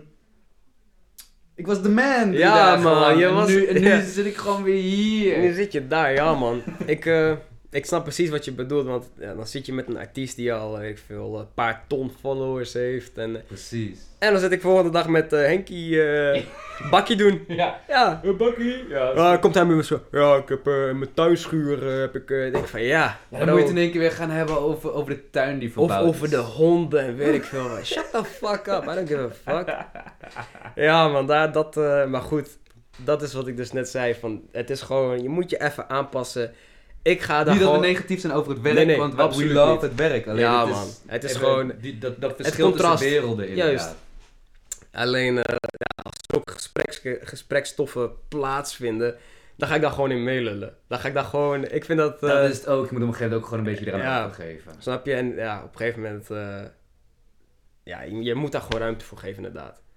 Het is gewoon... Je bent op werk. Je gaat niet met hen hebben over, eh, over de kick die ik niet eh, goed gem- ge- gemixt heb. Ja, precies. Over, over sidechaining. en Over sidechain, eh, inderdaad. Nou, dan moet je het maar hebben over Blaffy, de hond van Henk. ja, man. Kijk, en dan hebben we nog geluk dat we inderdaad nog jongeren hebben waarmee we Ja. dan nog gewoon daarover kunnen hebben, Ja. inderdaad. Weet je, dan hebben we, zoals, ik, hebt een jou, Mhm. ehm, maar zoals, zoals een Thomas, Ja. kun je ook fantastisch mee lullen, die Ja, is een fucking entrepreneur. Klopt. Eh, en, en zo zijn er wel meer, als je ze eenmaal een beetje leert kennen, dan, zijn, dan merk je vanzelf, oh, er zijn veel meer mensen Ja, man. met dromen die hier Ja. gewoon werken. En het is ook een dingetje van die dromen. Bijvoorbeeld, heel veel boys die zijn toen, vorig jaar was het, dat dropshipping. Ja. Dat was een echt, dat ieder- iedereen wilde het doen. En op een gegeven moment dacht ik ook van, oké, weet je, laat ik het ook proberen. Uiteindelijk heb ik het niet gedaan, want eh, er bleek gewoon heel veel informatie eh, bij, eh, bij te komen kijken waar ik geen tijd voor had. Toen dacht ik van ja, eh, ik laat dat eh, gewoon voor wat het is. Ik heb muziek en ik ga daarmee verder. Eh, of mensen die bezig zijn met, eh, met crypto. Snap je? Dat, ze- het zijn ben jongens... ik er eentje van. Ja, ik, ik zit er zelf ook in. eh, ja? Ja, man. Hey. En eh, dat is ook mede door ja, die jongens die daar Door die zitten. gasten Door daar, die ja. gasten. Want ik heb, ja, bitcoin. Iedereen kent bitcoin. Ja. Maar ik heb me er nooit echt in verdiept. Wat is crypto eigenlijk? Weet je wel? En die jongens, ehm, die hebben mij daar echt gewoon van, yo, begin er nou gewoon een keer mee. Ja. Niet beginnen van investeren in iets wat je niet... Nee, haal even boeken, lees shit. Ehm, en dat heb ik ook gedaan. En ik ben nog steeds bezig met, eh, met twee boeken. Ik had eerst mijn kennis eh, opgedaan. Even. Maar ben je al begonnen met investeren? dan? Ja, ja, ja. Oh. Nou, ik heb, dit, dit was een paar maanden terug. En eh, ik ben nog steeds bezig opnieuw lezen met... Ja. Want belastingtechnisch en zo staat allemaal informatie, hoe en wat. Ja. Ja, dat onthoud je niet in één keer lezen. En, eh, maar goed, daar ben ik nog niet op dat niveau, omdat met de belasting... eh, Maar goed, het is allemaal wel interessant en het is gewoon toekomst.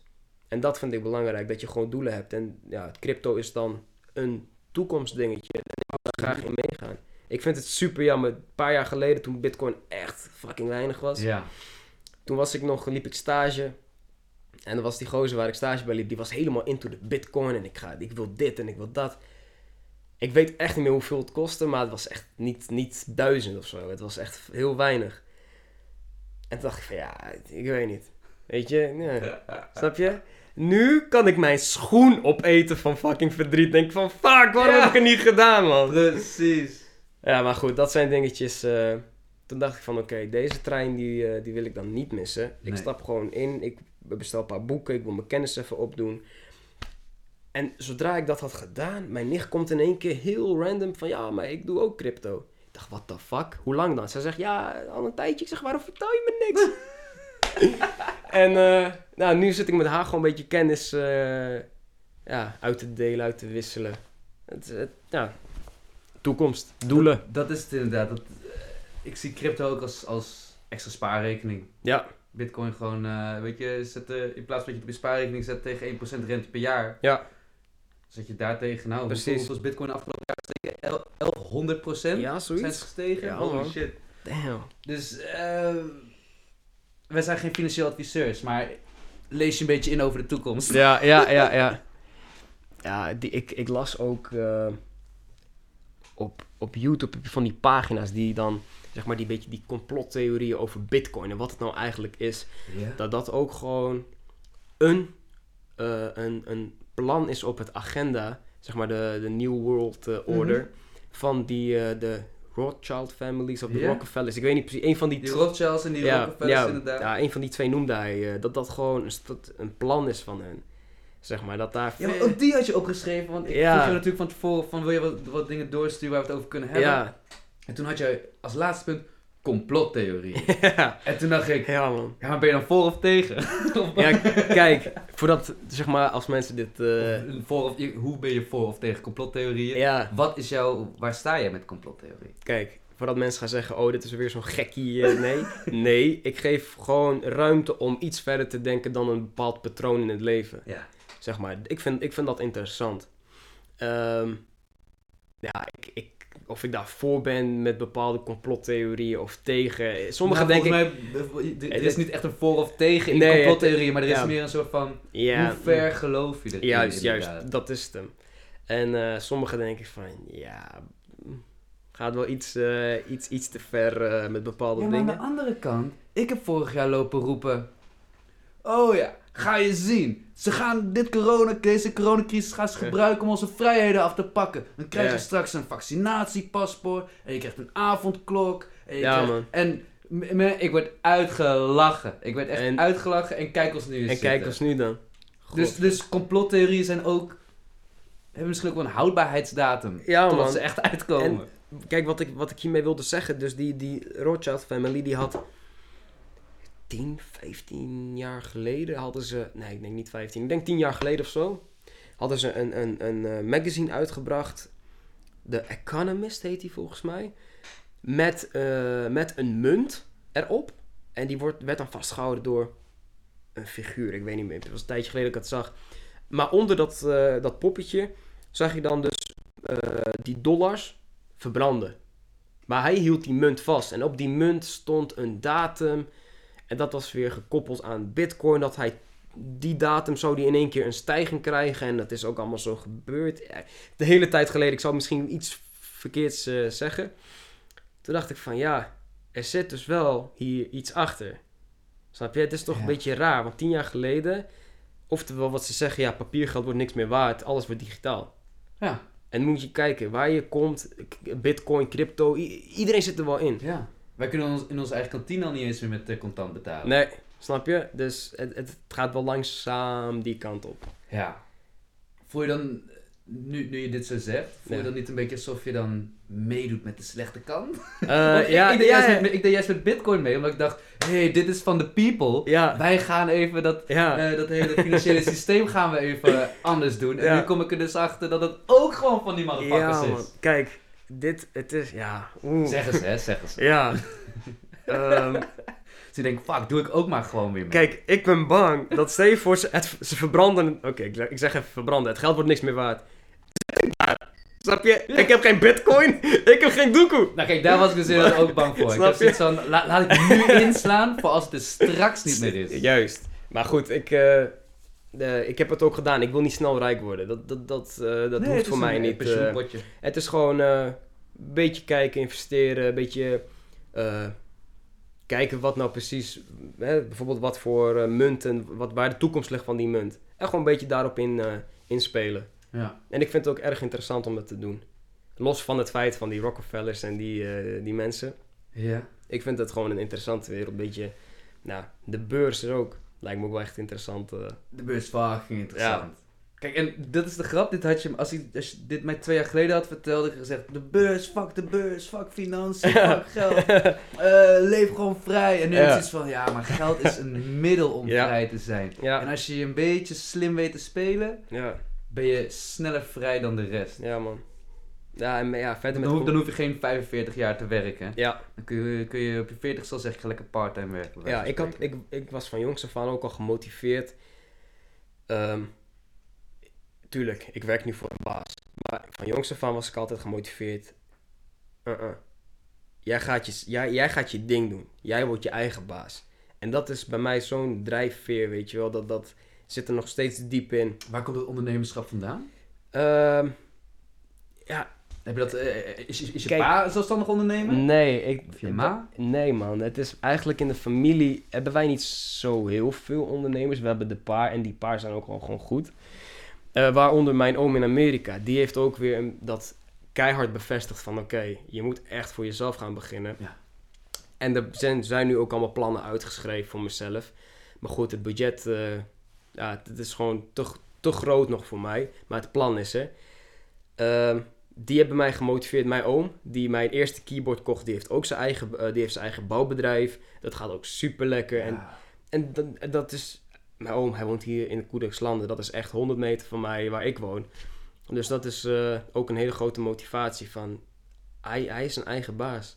Dat vind ik super tof. En alles wat hij verdient, hij heeft zeg maar geen mensen onder zich. Of boven zich. Hij is, een, Eenmanszaak. hij is eenmans. Alles is voor hem. Alles is voor hem. En dat, dat vind ik super, eh, super tof. Uiteindelijk gaat hij ook wel uitbreiden.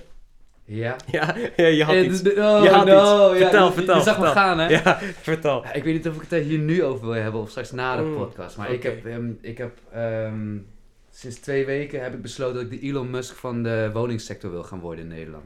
Dus ik, dus ik spreek het bij deze uit. I affirm it. Oké. En ik hoop dat ik die mag manifesteren in de komende tien Ik hoop jaar. het ook, man. Maar Ja. ehm, ja, dan, hebben we, dan heb ik dus iemand nodig inderdaad die mij daarin kan helpen. Ja.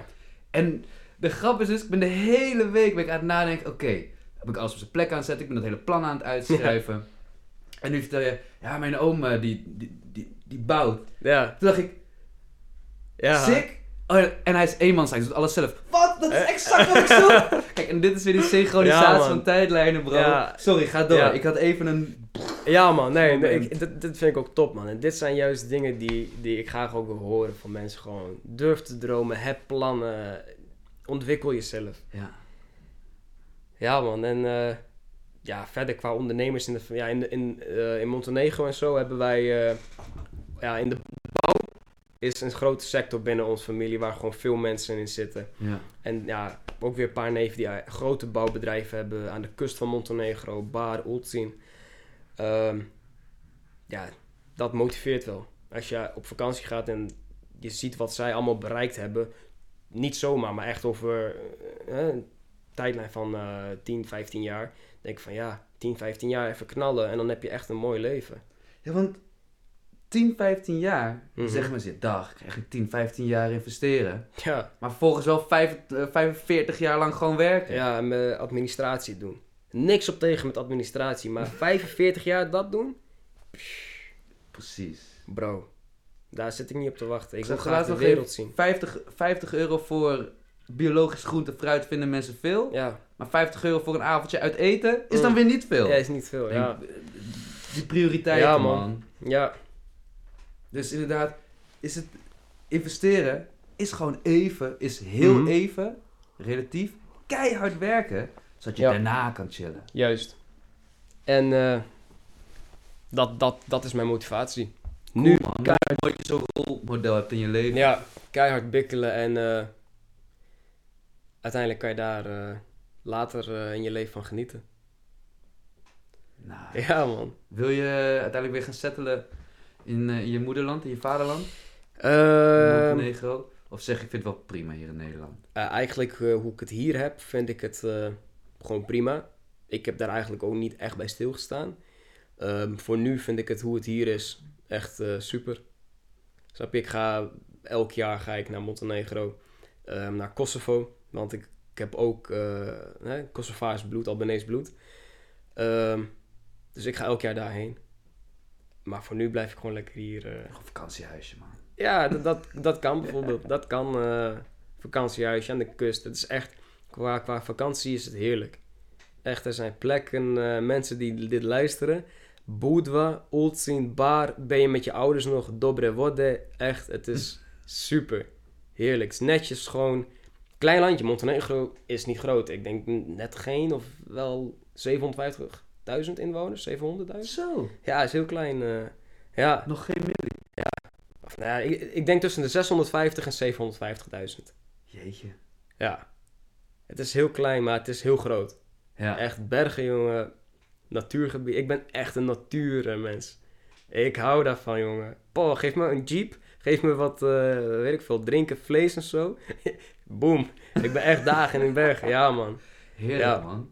Ja, Jeep. Dat mijn opa. Die, eh, ik leerde voor het eerste wat ik deed met autorijden. Ik was 11. 11, hè, toen ik auto leerde Ja. rijden. In Montenegro met mijn opa, die ook nog hier nu leeft en woont in Meppel. Nog steeds. Ja, hij heeft een, eh, een, eh, een Jeep. En een Daihatsu Rocky. Uit 1984. Wow. En dat ding heeft hij hier gekocht, daar gebracht en daar staat hij nu. Ehm, en dat was eigenlijk het eerste moment van oké. Hij zegt, ga in die auto stappen. Ik zo, prima. Dus ik weer met zo'n verhoging onder mijn kont eh, zitten. Dat ik een stoel helemaal naar voren. En dat is gewoon open landschap. Je kan nergens van afvallen, je kan nergens tegen aanbotsen. Hij zegt, nou prima, doe hem in de 1 en dan gaan we rijden. En dat is dus die Jeep. Die Jeep, jongen, die, die Rocky, dat, is, eh, dat zijn allemaal mooie momenten die mij gewoon weer graag terug willen laten gaan op vakantie. Van ja man, even weer die memories. eh, veel meegemaakt, veel gezien daar. Wat haal je ehm, mentaal, spiritueel uit eh, Montenegro wat je in Nederland niet haalt? Rust. Rust. Ja, Ze- we hebben de vorige aflevering had ik iemand hier. Die heeft een hele documentaire gemaakt over hoe je in Drenthe tot rust komt. ja, Dus daarom vind ik het mooi dat je zegt: ja. Nee, ik ga naar het buitenland voor rust. Kijk, weet je, weet je waarom? Kijk, we wonen hier in, een- in een stad.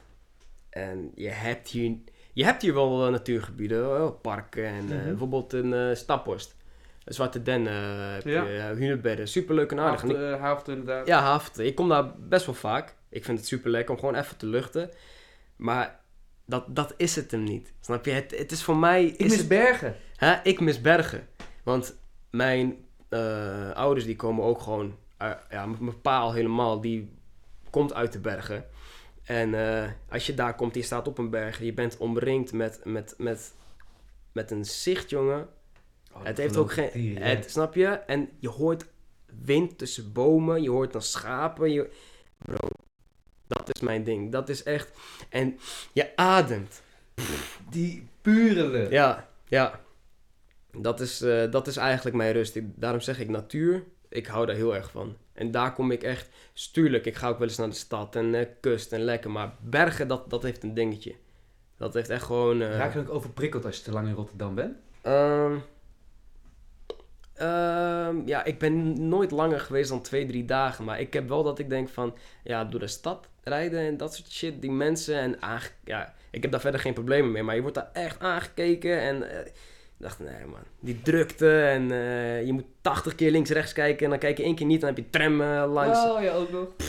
Dat is de grap. Ik vergeet soms dat, het, dat, de, tram, dat de trams, Ja. trammen bestaan. Ja, ja man, die, eh, Dat is het probleem van in het oosten van het land Ja. te groeien. maar daar heb ik dus wel soms een beetje, beetje, ja, niet moeite, Ja. maar gewoon, het, het is even een dingetje soms. Klein dingetje. Al helemaal als ik de hele dag studie heb gezeten, dan moet ik even eten halen of wat dan ook. Dan ga ik de stad in en dan, wil je eten halen, ben je 20 minuten heen, 20 ben je een uur om even een broodje te halen. Ja. En dan word je ook nog geprikkeld.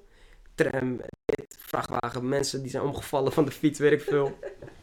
Hé, mag je niet parkeren? Ja, ik moet alleen even een broodje halen. Nee, mag niet. En dan denk ik, ach, fuck jou. man. ik kom hier ook niet voor mijn lol, ouwe. Ik kom hier even, ik heb honger. Ik, zit de hele dag binnen. eten, bro. Ik wil een broodje halen. Een broodje. Ja, dan denk ik van, ja, Meppel... eh, Maar wel fijn dat je dat dan, dat je wel zoiets hebt, dat je de mogelijkheid hebt om inderdaad naar Montenegro te gaan, om daar tot rust Ja. te komen. Ja, Mooi, het, man. Het is, ook, het is ook een dingetje. Wij gaan, je kan met de, met de vliegtuig, prima, geen probleem. Maar met de auto, het is, eh, ongeveer, Duitsland? het is 2200 kilometer in totaal. En iets maakt die reis gewoon fucking leuk. Het is gewoon fantastisch. Je, gaat, je ziet van alles. Ik was laatst, was ik in oktober, was ik daar geweest met mijn moeder. Ook met de auto. Ehm, die hele reis, het is gewoon super leuk. Het enige wat soms min, minpunt is, je staat aan de grens, eh, weet ik veel, drie uur lang te wachten. Langste was wat we ooit gewacht hebben met mijn ouders, was volgens mij acht uur of zo aan de grens. Oh man, welke grens was dat? Ehm, de grens van Servië, volgens mij. Dat we... Ja, het was lang geleden hoor, dat we zo lang... eh, ja, volgens mij was het bij Servië, toen wij Servië inreden. Was dat toen ze al in de Europese Unie zaten? Of Ja man, het was wel echt... eh, ook hoogseizoen. Oh, hoogseizoen. Dan krijg je dat is gewoon druk. En eh, zeg maar, de Oostblok, toen de oorlog eh, ja, uit was, eh, uitbrak, ze gingen overal heen. Zeg maar, mijn ouders en dan de rest van de Oostblok. eh, iedereen ging overal in Duitsland, Frankrijk, al he- helemaal Duitsland. Poh, waar je komt, you goes. Ja. Balkan. Ehm, dus ja, die gaan dan in de zomer gaan ze die kant op. En dan eh, is het druk. Maar dat is het enige. Voor de rest, de hele reis is leuk. Je Dus als je, een beetje, als je een beetje goed timed, kun je zo doorrijden. Ja, Dat is Ja. in oktober, ja, was wel niet echt een seizoen en zo. Hebben we in totaal, denk 20 minuten of zo. Dat, dat is niks. Nee joh. 20 minuten is echt niks. Het is gewoon wachten en dan het- nou, heb je even telefoon gecheckt, dan ben je alweer door. Ja. Snap je? Dus, Je kan ook eh, nergens meer even rustig tijdens het rijden je telefoon checken. Nee man. Ja, kijk, rijden, rijden is mijn ding man. Als ik rijd, dan rijd ik. Ik, vind, ik ben echt een driver. eh. ik hou van En rijden. zeker als je dan zulke afstanden mag Ja. afleggen. Ja. En zeker door Duitsland, lekker scheuren. ja, man. Duitsland is echt... eh, ja, daar heb je ook van die 4, 5 banen houden. Ja, Linkerbaan, niet opkomen als je niet 160, 170 plus rijdt. Gewoon niet opkomen, Nee. ouwe. Mensen, eh, ja, lekker ouwe. Mensen die rijden achter je, die hebben gewoon een, eh, die alarmlichten aan. Van, yo, don't fuck with me. Aan de kant, want ik Je wil... ik- ja, ik ga door je heen. Die mensen, al helemaal als je echt diep eh, richting Oostenrijk gaat. Ja. Ja, die mensen die zijn... eh, dat vind ik leuk. Ik ben eh, twee keer naar Tsjechië geweest met de auto. Ja? Ik moet zeggen, ik, ik heb één keer gereden. Ik ben niet iemand die graag rijdt, man. Nee, ik ben liever iemand die chillt. Zet mij met die passagiersstoel. Ja. En ik zorg ervoor dat jij, dat jij de beste ervaring hebt voor het rijden. Ja, als ja, ik het voor je kan doen, laat me weten. Maar ik, oh man, als ik, er is altijd iemand die liever rijdt dan ik. Laat ik het zo zeggen. Ehm, op dat gebied... Het is altijd fijn om even een, een partner daarin te hebben die gewoon de Ja. muziek fixt en het Ja. eten even regelt en dat soort dingen. Ja. Als je wil uitrusten, maat, ik rijd, geen probleem. Ja. Maar als het niet hoeft. Ja, ik, ik, met, met- op dat gebied zeg ik altijd van... eh, ja, ik rij. Klaar. Nice. Ik, ik vind dat super... eh, ik vind dat top. Voor mij, ja, dat komt ook van ja, mijn oom met die bouwbedrijf. Die eh, had daarvoor, heeft hij nog steeds, nog een bedrijf. Die, die heeft een eh, autogarage. Dus we waren, die heeft hij al, weet ik veel hoe lang.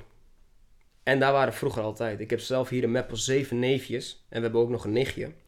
En ja, daar kwamen we elk weekend. Kwamen we na school of na in het weekend kwamen we altijd daar. Dus we waren altijd rondom auto's. Dus dat is denk ik het puntje dat ik met dat auto's... zo. eh, nou, dat ik daar echt fan van ben. Ik snap wel dat, dat rijden een beetje dat, dat vrije gevoel geeft. Ja. Ook waar jij misschien een beetje naar, eh, naar streeft Ja. natuurlijk ook. Dat is ook die vrijheid Ja. om te gaan, te kunnen staan waar je wil. Mhm. Ja, het is ik- voor mij al helemaal als ik zeg maar ergens ben geweest en het was intensief. Dus bijvoorbeeld een sessie die gewoon veel gevraagd heeft van mij qua energie. Dan vind ik zo'n terugweg heel veel denken, ah, ik moet nog rijden. Ik denk van nee, ik vind het lekker man. Gewoon rustig, eh, die eh, cruise control op 100, rijden. Tranquilo, drinken, eten, Ja, dat is mijn ding. Ja, dat, dat heb ik inderdaad. Want Ja. ik heb een hele dag gehad en zit mijn hoofd zo vol en denk, fuck, ik moet ook nog rijden. Ja man, oké. Ja, maar ieder zijn ding. ieder Ja, zijn toch? ding. Ehm, we gaan hem zo even afsluiten, man. Heb jij nog toch? iets waar, wat je aan de luisteraar kan meegeven? Want we hebben natuurlijk al een beetje het hele proces van ehm, nou, hoe jij inderdaad getekend producer bent geworden. Heb jij een gouden tip voor de luisteraar die zegt van, hé, hey, ik heb plannen, ik heb ideeën. Ehm, ja, wat je ook doet, blijf gewoon let- letterlijk jezelf. Ga niet als, eh, als je met artiest zit die, wat, die bekend is, of met wie dan ook die een bepaald status heeft, blijf gewoon lekker jezelf. Heb doelen, durf te dromen, ga eraan werken, maar wat je ook doet. Al bereik jij een niveau, blijf jezelf. Verlies niet je karakter. Dat is eigenlijk mijn... eh, want hoe lief, zeg maar, ik ben, ja. zo lief ben ik ook als ik met een werkfilm, met een eh, boef zou zitten. Ja. Snap je? Ik zou me daar niet in... eh, ik, ik pas me niet aan. Nee. Want ik ben gewoon wie ik ben. Ik ben gewoon een rustige jongen. Ik, ik geef ruimte aan alles en iedereen. En blijf gewoon lekker jezelf. Dat is mijn ding. Durf te dromen. Armin Monte. Yes, dat is zo, man. Dan wil ik eh, nog even het afsluitende ademmomentje doen. Ja. En dat is altijd even een moment dat we tot rust komen. Ehm, ik vind dat iedereen zeker... Nou, ik vind dagelijks, maar één keer in de week is ook goed... dat we even een momentje moeten nemen om even in te ademen, uit te ademen... zodat je je lichaam en je brein Ja, even toch. reset, dat we weer door kunnen. Dus als jij hem wil aftellen, halen we even gewoon goed diep adem... samen met de luisteraar. En dan kunnen we onze dag voortzetten. Gaan we dan. 3, 2, 1.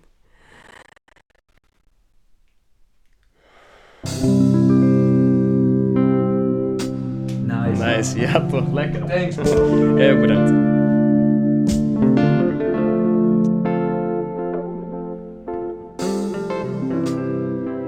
Wauw, dankjewel Armin. Dit gesprek ging hierna nog uren door, maar wees niet bang. Ook Armin gaan we nog een keer terugzien hier bij de Vroeg Vlaam podcast. Alle links naar de social media en naar Eh, de muziek van Armin is te vinden in de bio. Eh, volg de Vroeg of Laat podcast op eh, Instagram. Het VOL podcast, vol podcast. Eh, en stuur je vragen, feedback en groetjes naar vroeg of laat podcast aan elkaar at gmail.com. Geef jezelf wat extra lief, liefde en eerlijkheid deze week. En dan zien we elkaar snel weer. Bye! Het is de Vroeg of Laat podcast.